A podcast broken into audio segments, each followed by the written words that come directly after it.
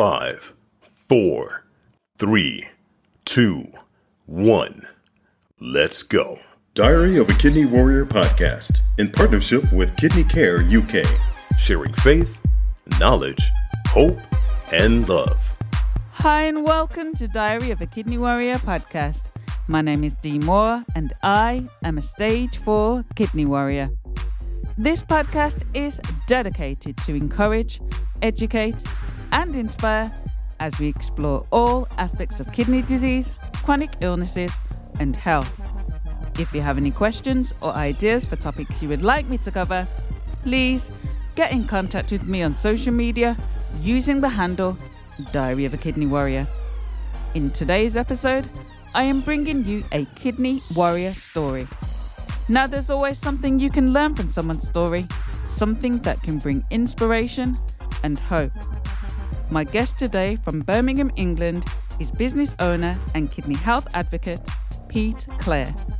Pete shares his inspirational story of his sudden diagnosis of kidney disease, overcoming depression, the failure of two kidney transplants, being empowered to manage his dialysis treatment, and the lessons he has learned along his kidney warrior journey. Hi, and welcome to Diary of a Kidney Warrior, the podcast. How are you doing today, Pete? I'm very well. Thank you very much today. And thank you very much for having me on your show. It's my honor to have you today. As everyone knows, I always love recording Kidney Warrior story interviews because, as I've said so many times before, I really believe that listening to people's lived experiences is such a powerful, powerful, powerful thing. And um, so, yes, so thank you so much for joining me. My pleasure.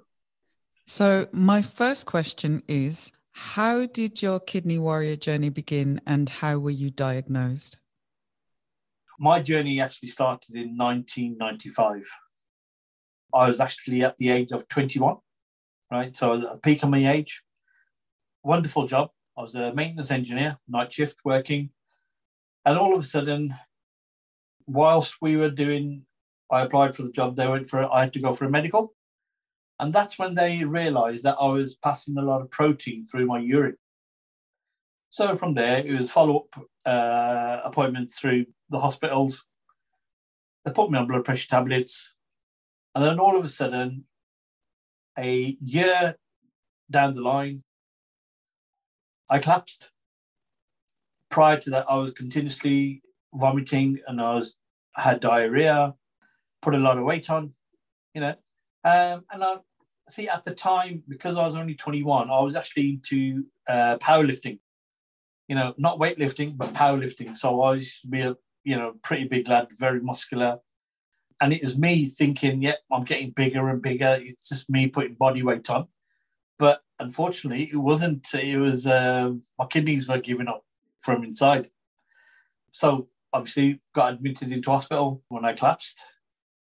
And when I woke up, I had loads of machines around me. You know, you name me, that machine was around me, right? And there was, you know, a team of doctors looking at me and saying, you know, glad to have you back. But unfortunately, your kidneys have failed. So what they in medical terms is what I they call I was crash lander. You know, all of a sudden my kidneys just packed up. You know, they're below the GFR level that just wasn't working and I needed dialysis ASAP. In a nutshell, you know. That must have been quite a shock to the system to suddenly be told that your kidneys had failed. It was absolutely life changing.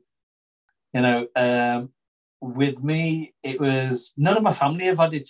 None of my family have ever diagnosed with um, you know, high blood pressure or diabetes or renal failure. You know, so it was all brand new to us, all new to us. And, you know, it was, it was a very scary journey. You know, my parents, you know, first thing when they see me, you know, with all the machines around me, you know, connected up with lines and this and that, they thought I was going to die.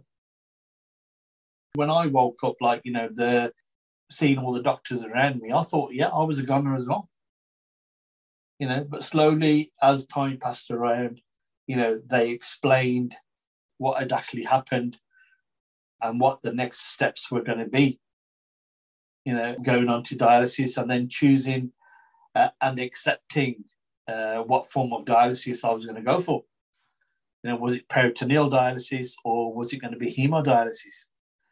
Being a young lad at the time, I thought, yeah, Jermaine, peritoneal dialysis is going to be, you know, wonderful for me where I can, you know, go to work, do it at home, and it's just a bag exchange. Um, I can do it anywhere, you know, and the way, you know, the doctors were explaining it, um, you know, it, it sounded perfect, you know. So the first journey I had, I was actually in hospital for uh, two months, you know, two months I was in there, you know, trying to get myself back to normal.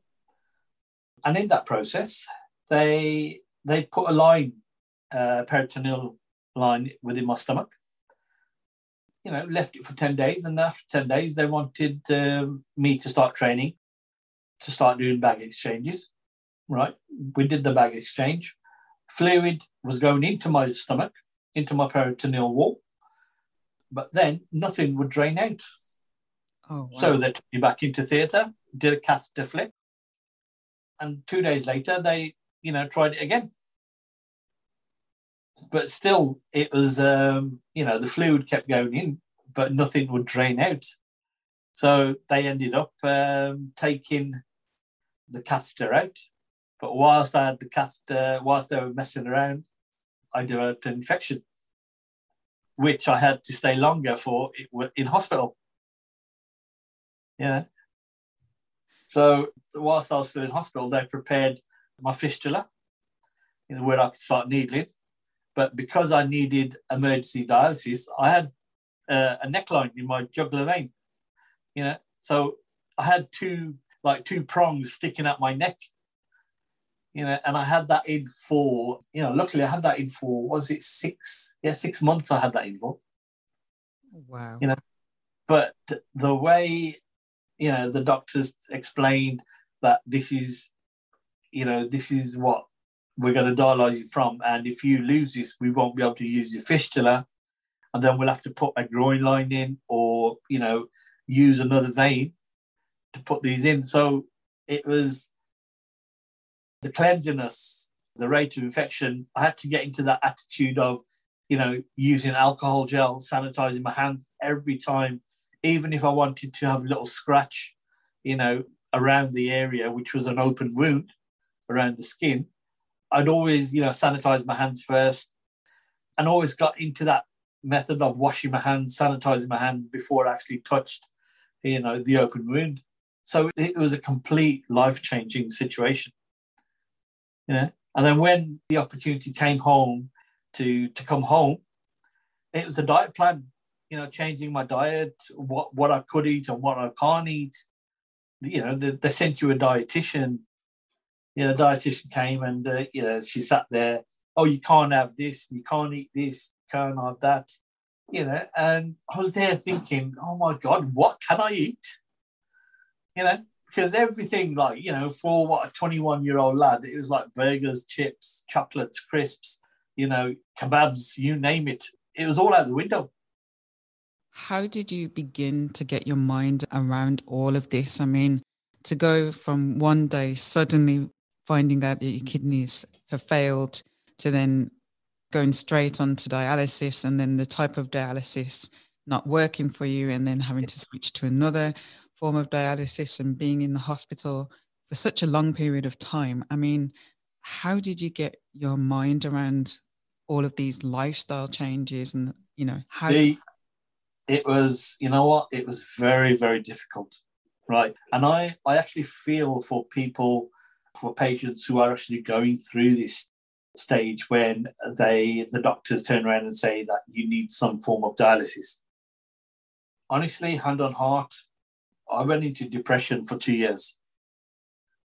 You know, two years, it was for my life, it was absolutely a standstill. I lost a lot of weight. First time my parents, uh, my dad drove me to the hospital the first time I actually dialyzed for four hours, right? I couldn't get out of the chair. I just could not get up to get out to. I actually walked into the dialysis center. You know, they put me on as normal, but by the time I did four hours, right, I was completely shattered, right? I did not have the energy to actually get up on my own two feet. My father, that day, I still remember it clear. You know, my father bought me on a wheelchair, you know, got me on into the car. He drove me back home, uh, knocked on the door, told my mom, come out, we need to give Pete a hand to take him inside the house. And literally, my mom and my dad, they carried me out from the car into the living room. And believe it or not, within the living room, I had my little bedroom set up in that room. I had my bed. For two years, I never went upstairs because I did not have the energy. I never used to walk up the stairs, you know. And within those two years, what I realized, because it is at home, it is only myself, my mom, and my dad. I've got two sisters who were happily married, you know, and they were living their life, and I wanted them to live their life. With me at home, it was me, my mom, my dad. To top it off, being an Asian family, Sikh family, the only son, you know, it was very, very hard for my parents, you know. And what I realized was whenever I was upset, you know, my parents were upset as well. You know, they we'd be in that same room, but we wouldn't be talking to each other. You know, we'd be they'd be watching the TV or I'd be asleep, you know, and my mum would always be, you know, checking on me, asking me, do you need this, do you need that? You know. And then what also I realized was if I was happy, the day I had, you know, a good dialysis session, and you know I was fit and healthy and whatnot, and I was smiling. My parents were smiling; they'd be happy as well. You know, so it affected me, but it also affected my parents as well. You know, in a way where you know I was happy, they were happy. I was sad, they were sad. You know, there was lack of communication, and to overcome this, I had to do it for myself. You know, I woke up one morning, you know, and I turned around and said, you know what? I did not plan my life this way. Okay. You know, him up there, God, you know, is sitting there. He's dealt me these cards. You know, let's face it. Let's, you know, take it on the chin. You know, I woke up that morning and I told my dad, I said, okay, move my stuff back into my bedroom, please. You know, I'd like to move on now. You know, it's time for a change.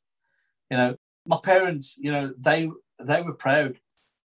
You know, they were happy that yeah. I mean, he's finally accepted it. You know, because every day I went to dialysis, like you know, I mean, and I always had that question: why me? Because everyone I saw within the hospital was a lot more older than me. A lot, lot older than me. They had children, you know, they had grandchildren, you know, and I I couldn't see anybody of my age. And you know, yeah, when I went into hospital, there was quite a few people there on appointments, outpatient appointments. In the satellite unit where I used to dialyze, I never saw anybody my age. You know, so I always used to say, why me? Why have I been dealt these cards? You know, and every time, you know, everything, anything wrong happened on dialysis, I thought I was going to die. Every time, you know, But like I said, woke up that morning. It was probably a sign from, you know, or the Almighty God, whatever you want to call him. He gave me that strength. And I've never looked back since that day. You know, life does move on and you and it's accepting it.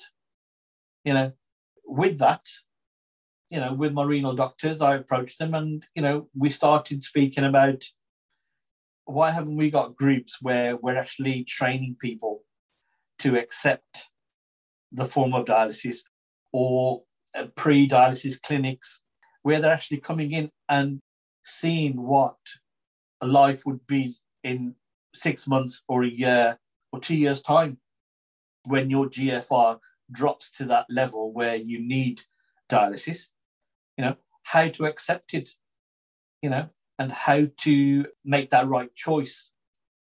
And then how to empower it, how to accept it. So uh, with kidney research, we were able to uh, set up a group called ACE, an ACE group. So where they introduced peer support educators. The ACE group stood for acceptance, choice, empowerment. Now, the three words is accepting what you have, making that right choice of peritoneal dialysis or hemodialysis, and then in future a transplant. You know, so all those three options were laid on the table to show that it's not the end of the world. There is life, you know, at the end of the tunnel. Life does continue. And then, you know, empowering how to empower and accepting it and moving on. How does your life change? You know, it's like myself. I used to say to them that I've been to India, I've been to Europe, you know, you name the country, I've been there, I've been on holidays. It's just that extra bit of planning where instead of just packing your bags, book your ticket and leaving, you have to take a bit of time where planning that what hospital you're going to go to, what kind of treatments they offer, and then making those arrangements. It's things like that that really make a massive difference. So for you, in making that choice to move from downstairs to upstairs, for some people that might sound like a really small thing, but it's something so powerful.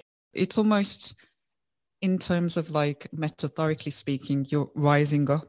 Like you're going from downstairs to upstairs. It's like you're physically going from one place to another, but emotionally you are rising up and claiming back a part of yourself as well. And I think that is really important. Like so much can be lost of ourselves when we become diagnosed and claiming back from the, the smallest thing, going back to your, your bedroom and your space to greater things like going on holiday and things like that. All of these things tie into claiming our lives back as kidney patients. And I really think it's so important. It's very, very important.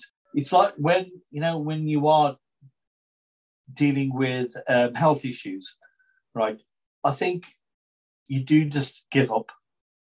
You know, you lose that motivation. And family around you, they do try to support you as much as they can, right? Because they're your loved ones, they will always be there with you. You know, my mom, her main worry was, you know, will I be able to get married? You know, she always thought that, you know, and she used to ask the doctors, right? Will he ever have children? You know, will you have to get married? Will you have children? You know, and you know, the doctors say, yeah, when the time is right, everything will fall into place.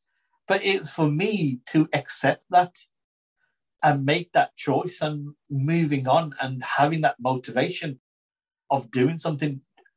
Everybody can tell you that Pete, do this, Pete, do this. You need to do this. You need to be strong. You know, you need to have faith. But until you don't realize it for yourself and you want to do it for yourself, right? Nobody can make you do it. So making that choice that morning when I woke up of, you know, changing, taking my life back and moving back into my bedroom, you know, it was, you know, and it was baby steps, right? It was small steps where, you know, slowly, slowly going up the stairs where I can walk up the stairs now it was one step at a time, you know. And my parents, one of my parents used to always be behind me just in case I do lose my balance, you know. And then it was getting that extra sport, getting an extra banister put on, you know. Uh, but I'd have what I can say every step of the way, your hospital, your consultants, your nurses, you know, if you keep speaking to them and talking to them and explain how you feel, right? They are absolutely wonderful. You know, although they don't experience the pain you're going through, but the emotions are there, right? They are there, although it's a job for them, it's personally, from my point of view, my nurses and my doctors, I see them once a month, sometimes twice a month, right? And I know everything about them, their family, their kids. And it's like another family which I've grown into. You know, I've, I've been on dialysis, what, 26 years now.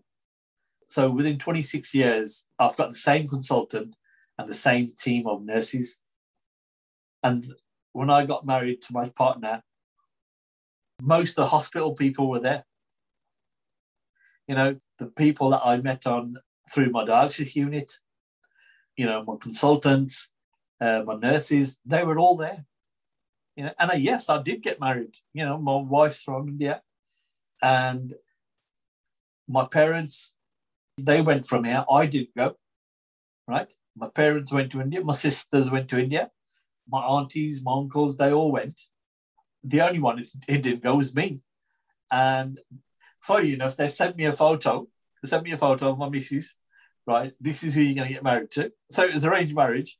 Okay. Her family, her her maternal aunt is here. Uh, so she she approached us, and this was I think it was about five, yeah, five to six years later after I was first diagnosed. So by that time, since I made that choice, my life got better and better and better because I started to ask questions on dialysis. You know, why am I doing this? Why is this happening? You know, what does the artificial kidney do? How does it work? What does it look like from inside? You know, and believe it or not, they actually, when I asked that question, they actually cut the dialyzer in half and they showed me what the fibers looked like inside. You know, so every step of the way, if you are not sure, ask the question. It may sound silly to you, right? But knowledge is the greatest weapon you could ever have, right? So from there, as I asked, started asking questions, you know, my confidence grew because I knew what I was getting into, what was doing, what was happening, what dialysis was really about. You know, I'm balancing my diet. You know, at first, it was the doctors were telling you, you know, you've got a fluid allowance. I was only allowed a liter a day, you know. And then I was going back and I was like overweight because I was drinking too much. But then, you know, got, it got to that stage where my mum would fill up a liter bottle, right? Whatever they'd be giving me, she'd be spilling it out that liter bottle. And then by the afternoon, my liter would be finished. And I had the whole day. And believe it or not, I used to go into the bathroom right, and drink water out the tap in the bath. Because it's like what I learned was when somebody tells you not to do something, okay, the more you want to do it. okay. The more you seriously, it's it's like the example I can give to you is like when you tell a kid not to play with matches, right? Until that kid doesn't burn himself, he ain't gonna learn. he or she ain't to learn. Do you know I mean? Because there's always that mental block that, man, they're telling me not to do this. Why are they telling me not to do this? You know, until they keep playing with matches, they'll burn them, then, then they'll learn their lesson. I learned the hard way that every time I used to go in overweight, my dialysis would be a lot more painful. Ooh, okay. Right? Because I'd the weight they would take a lot more off. And the after effects would last me until the next dialysis session. Right? And then the days I would stick to my fluid allowance, right? I'd feel good. I'd feel great. I'd still do my four hours dialysis session, but the after effects were a lot more less. All right, I see. So mentally, I, I started to understand that yes, it's down to me. If I drink a lot, eat a lot, uh, it's going to affect me on dialysis. So you had to start planning ahead. So when the arrangement started for my wedding, they sent me a photo, right? All my family went to India. And I said to my parents and I said to my sisters, I said, look, this is going to affect her for the rest of her life. I don't know when I'll have a transplant and when not, but this will affect her for the rest of her life. She has to live with me and she has to face this with me. If she can accept this, she can accept, me as well for who I am, you know. But I don't want nobody to tell her not that this is not what it is. So my parents, you know, took her to a side.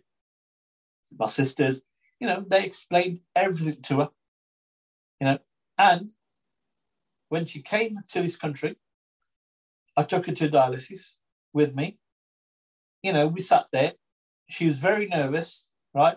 But then I also explained to us if you, if this is too much for me, you know, for you to accept, you can still turn around and say no. You know, because I don't want you to marry me, then not accepting it, and then we go through divorce in a year's time, two years' time, three years' time. You know, I said, I want a life partner who accepts me for who I am with this medical condition, which will affect you for the rest of your life. You know, and if you can accept it, uh, we'll tie the knot.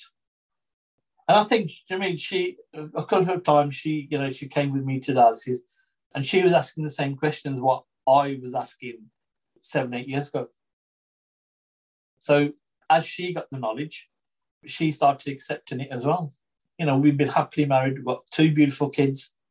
You know, I've got a daughter I've got a son, you know, who are aged, what, 17 and 16 now.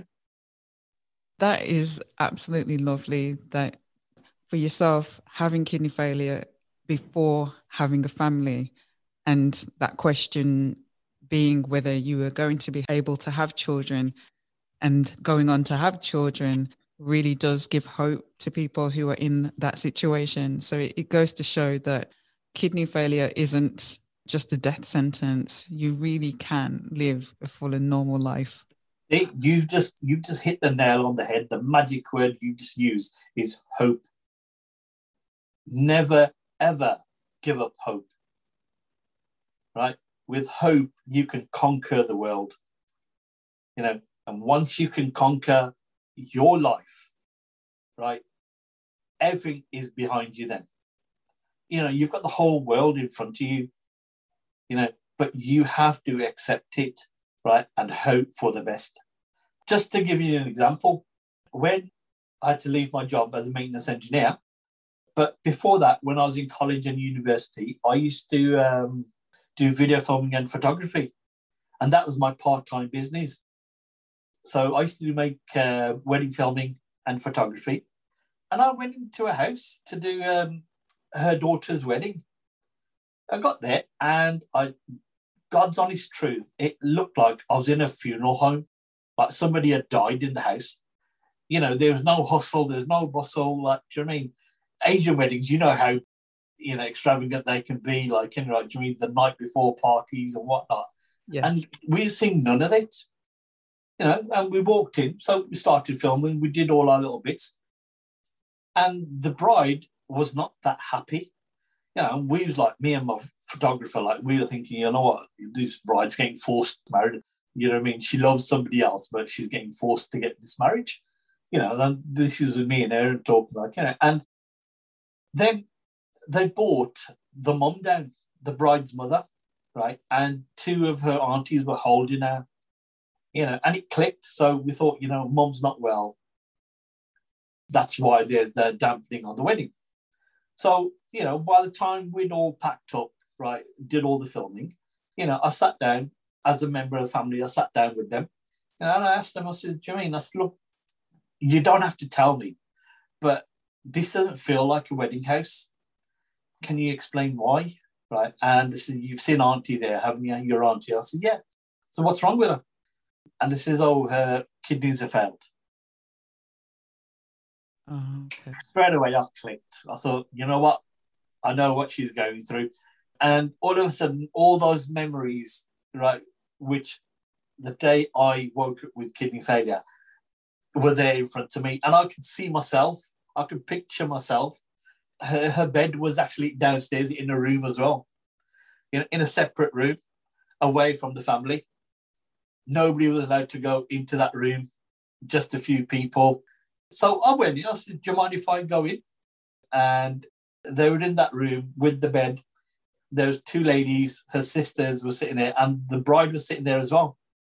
You know, they were all like, you know, they were all tearful, right? So I sat down with um, the mom and I said, um, Auntie, how are you? What's wrong? First thing she turned around and said to me, she goes, I'm dying. I don't know how long I'm going to live. She'd given up hope. That's what it was. She'd given up hope. Yeah. You know, so I sat there and then, you know, I, I listened to her, you know, and I said, So how long has this been going on for? She goes, It's been about two months. You know, they do this, they, they go in, I go to a hospital, they take my blood out, my blood goes round with a machine, and then the blood goes back into me, and a lot of it's thrown away, and you know, I'm losing blood. I'm, I'm going to die. The word, I'm going to die, I'm going to die, kept coming out. And so I said to her, Auntie, how old are you? I shouldn't be asking this, like, any Auntie, but how old are you? And she goes, You know, I'm old enough to be your mother as well. I said, Okay. You know, I said, Look, your daughter, you've called me a son now, right? Your daughter is my sister, right? Sat down next to her, right next to her. So I was actually sitting on the sofa. So got off the sofa, sat down, pulled my arm up, right? And asked her first, I said, How do they dialyze you? Right? She goes, Oh, I've got this little thing in my arm, right, where they put needles in. So then I rolled my arm up and I said, Auntie, this is what it is, isn't it? Exactly like this, isn't it? It's a fistula here where they put, you know, where they've operated here, and then they put two needles here, one here, and one here. And then they take the blood out, and then it comes back into you. And she's looking at me like shocked. And she was there going, you know, I said, Auntie, what you're doing now, I've been on this for, I think it was about eight years. Yeah, eight years at that time. I've been doing this for eight years now. And then it all rolled back into her. It's like, do you know I mean? And I told her, I said, Auntie, I think I was only, what, 28, 29 at that time. Right? I said, look, I've just been married. Right? I've got no kids and I'm the only son. How do you think my mom feels? I said, you've got a you've got a beautiful daughter here. Your son's married. He's got children. You know, I said, don't give up. I said, this is your daughter's wedding. You've been planning this for a very long time, right? And I said, I thought I came in and I thought I was in a funeral home because it was that quiet. So I shared my story with her, listened to her, gave her some advice, and I left her at that.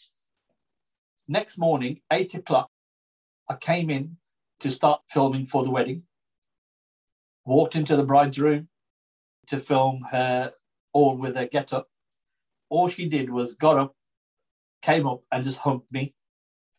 Oh. Right? She goes, Pete, I don't know what you said last night, but mom has absolutely changed. She goes, she was the first one up and she was shouting at everybody, come on, get up.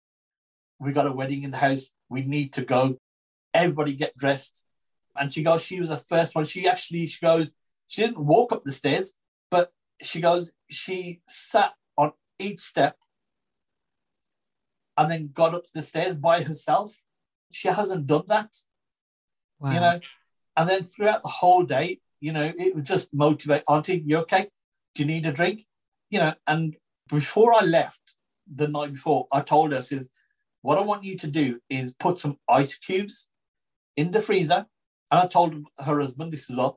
I said, and in those ice cubes, put a bit of lemon in there, a little bit of lemon drop in there, right? Because when we're thirsty, right, instead of having a drink of water, we would suck on those ice cubes, right?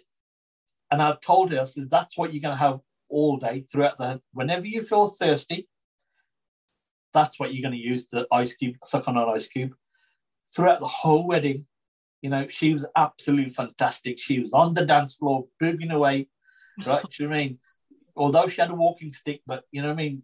It made her daughter's day that day.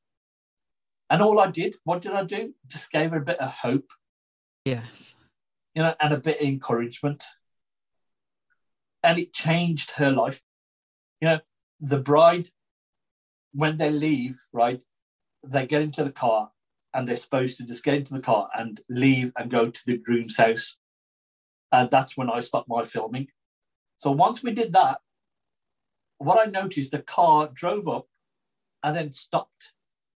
The bride actually got out the car, come out, and then the groom came back out as well. And they both had me in their arms, right? Stood there crying. Oh. You made this day for us. You made it extra special. You know, she goes, I had my mom back because of you. You know, those words, right? Do you know I mean? Just gave me the drive to help other people. It's very, very emotional. Like, I mean, when I do talk about it, I do get emotional with that because it brings me back to that scene where a bride who, who's only allowed to stop at the groom's house, but they stopped just to say thank you.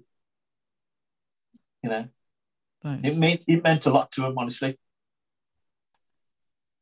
That is awesome, and it shows the power of sharing your story. That Absolutely. lived experience it is so powerful.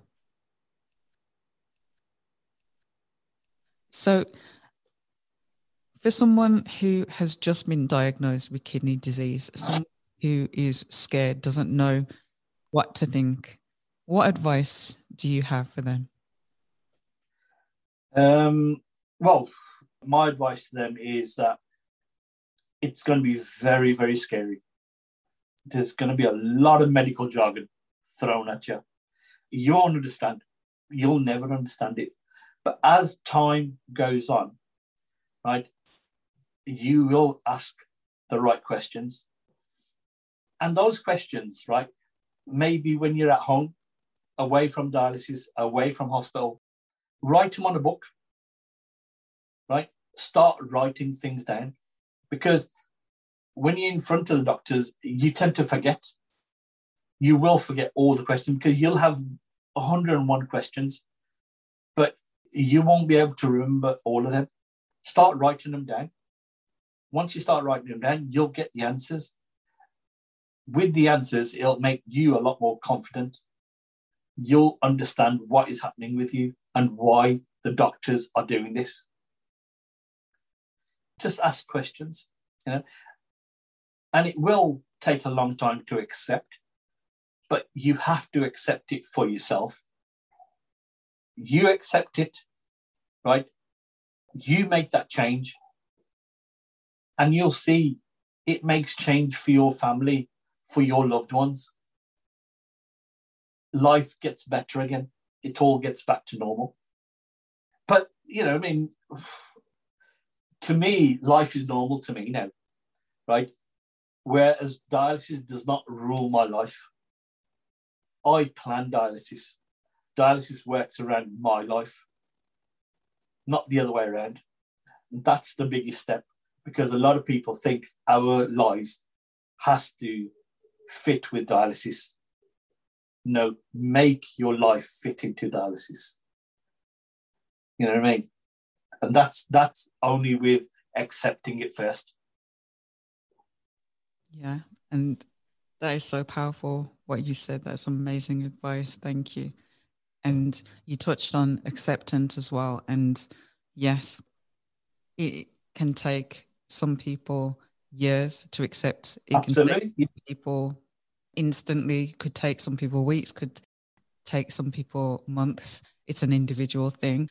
And yes, I think it's important that people know that it is an individual journey and it's okay if it takes a bit longer than the next person the most important thing is that you get there at that point of acceptance because like you said when you reach acceptance that is when your life does change for the better because you see things even the same situation and, and it's amazing because the difference acceptance does is it frees you even within the same situation so although the situation is the same how you feel about the situation is different and so much better and straight away you can cope better.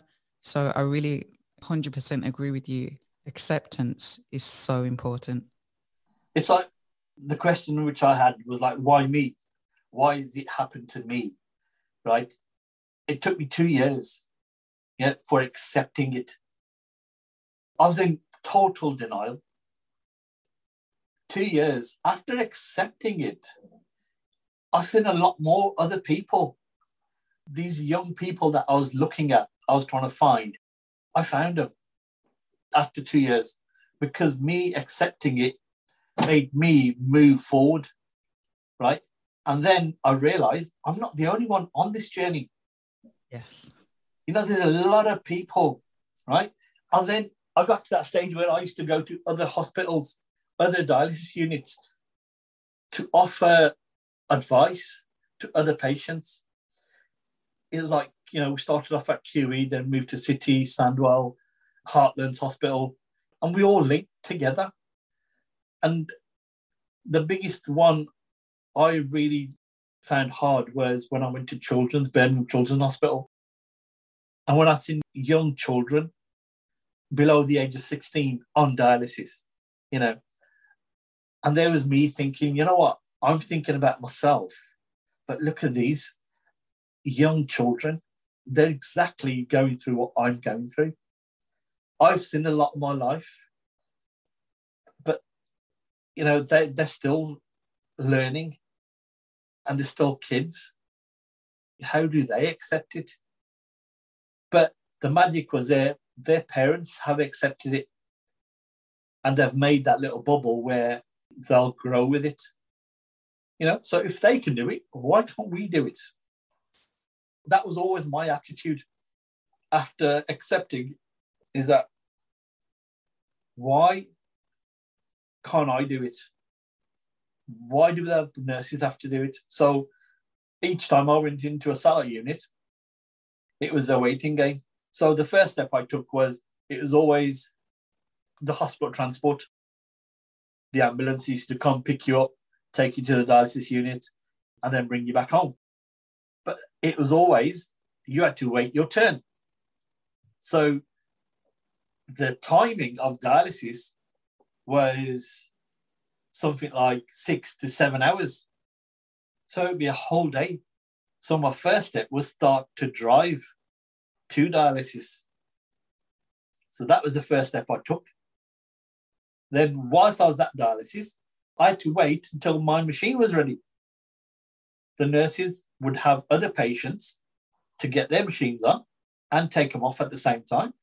So it was a waiting game of waiting for my machine. So I got to the machines and I turned around and said to the nurses, okay, teach me how to set a machine up, how to line and prime my own machine.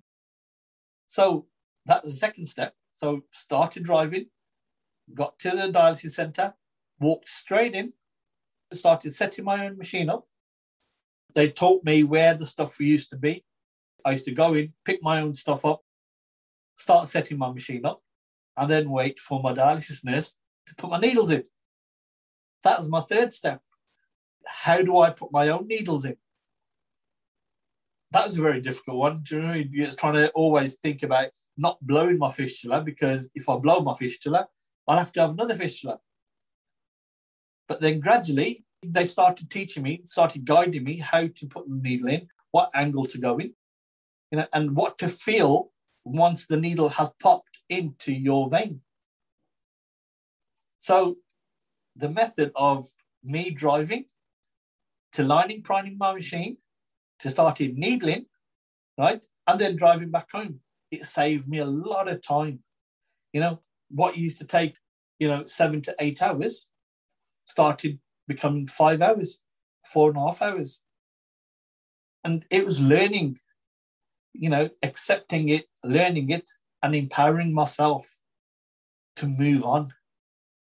You know, and then from a satellite unit, when they knew that, yeah, you know, he's capable of doing everything they offered me the home program dialysis, where they bought my machine at home.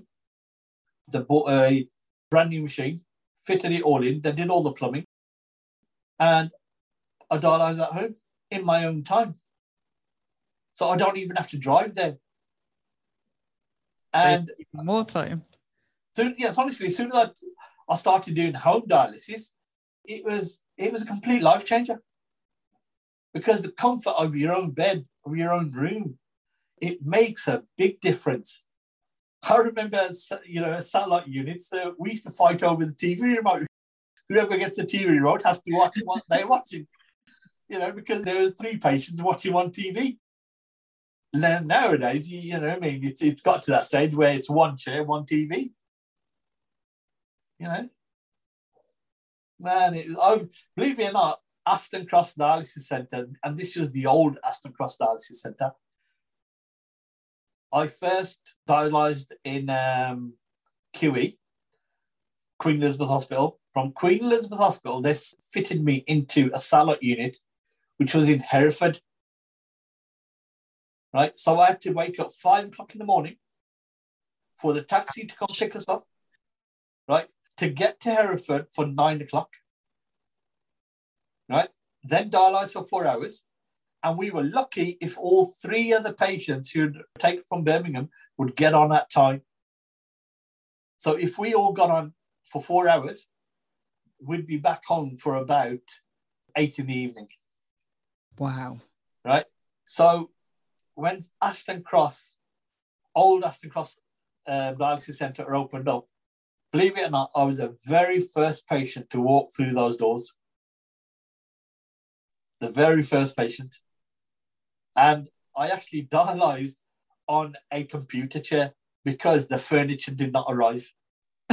okay. The, there was only two patients dialyzing that day, right? Then all the machines were set, everything was set. The only thing, the chairs, the dialysis chairs or the beds did not arrive. So I actually sat down on a computer chair and dialyzed on a computer chair. And when the new satellite unit opened up, I had an invitation for them to bring us in to show us the new unit.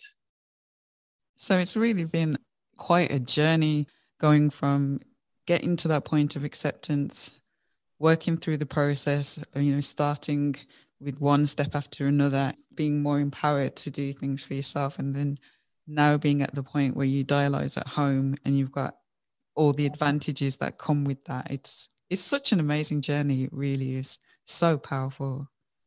It's it's changed my life. Do you know what I mean? It's changed my life dramatically. Like, do you mean?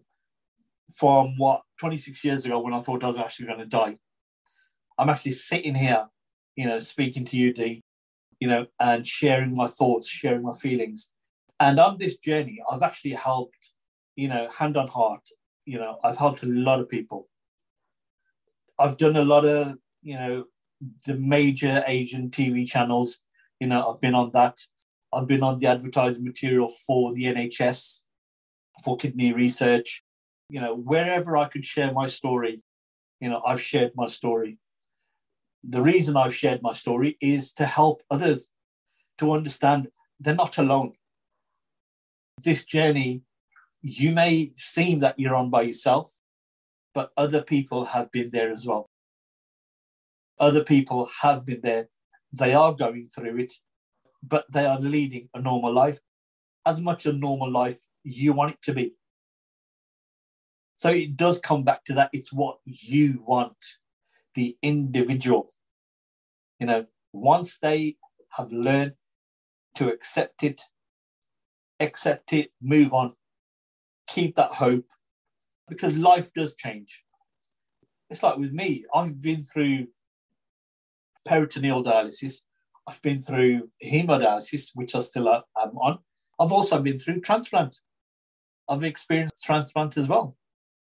You know, but unfortunately for me, my first transplant was in 97, 1997, which was two years prior to my first dialysis sessions. And that kidney lasted me 13 days. I never got out of hospital with it. You know, and it was just me my body just did not accept it because it was a foreign organ. Your body, your own body starts attacking it. But my sister kidney was given to a gentleman, which I'm in contact with, and his kidney is still working. You know, and that was what 26 years ago. And my recent transplant, which I had, was in 2017, which lasted me uh, four months. You know, so I have been, you know what I mean? I've been up, up and down everywhere. And with being on dialysis, I've developed a lot of other health issues. But my attitude now is I just take it on the chin and move on. You have really had so many challenges to overcome and to see that smile on your face, to see how much you've come through and to have that smile on your face and that strength and be able to share that encouragement and hope with others. That is absolutely amazing. You are absolutely awesome. This is why I always like to use the term kidney warrior because this kidney journey is so tough. It really does take a warrior to come through it. Everyone individually is a warrior. Yeah. yeah. It's how you fight, right? And how you're going to win this battle it's up to that warrior, individual warrior, to learn how to cope and how to accept it, and then you know fight this for the rest of their lives. It is a life-changing situation, but that individual warrior, and you know this podcast that you're doing, and you've named it absolutely perfect. You know, kidney warriors.